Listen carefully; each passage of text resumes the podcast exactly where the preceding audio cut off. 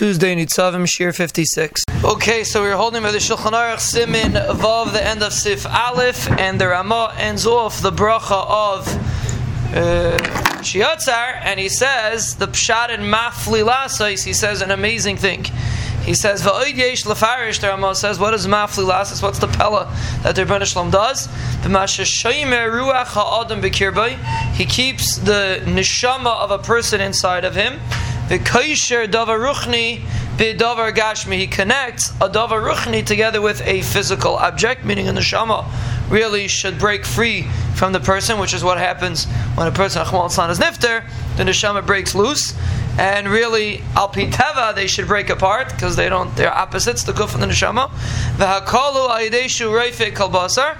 The Ribbono Shel Olam's the Raife, that's how he's able to keep a person healthy. Ki az ha'adam bikav habrius, a person is healthy. V'nishmasai mishtameres bekirbai, and his neshama is kept inside of him.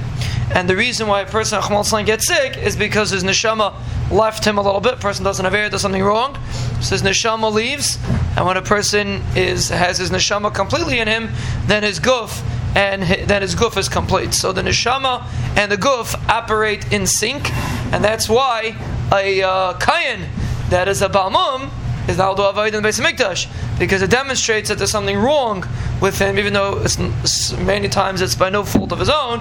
But lamaisa, if his guf is missing, it's a demonstration that his neshama is missing, and therefore he's not allowed to do avoid in the Beis HaMikdash. And the Mishnah brings from the Arizal that every time a person eats, his guf gets hana from the gashmius of the Meichel, and the neshama gets hana of the ruchnius of the Meichel, and that's how they, they, they, that's the way that that's the shutvis between the neshama and the guf.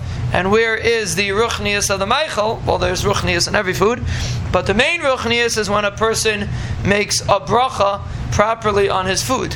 When a person makes a bracha on his food, so he's giving kedusha and ruchnius to the Meichel, and then his neshama gets full. But if a person doesn't make uh, proper bracha, then his neshama starves.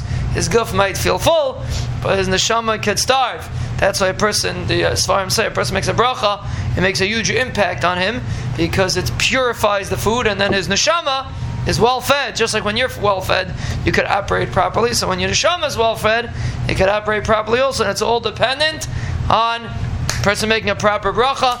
Person makes a bracha, so then the neshama stays in the guf.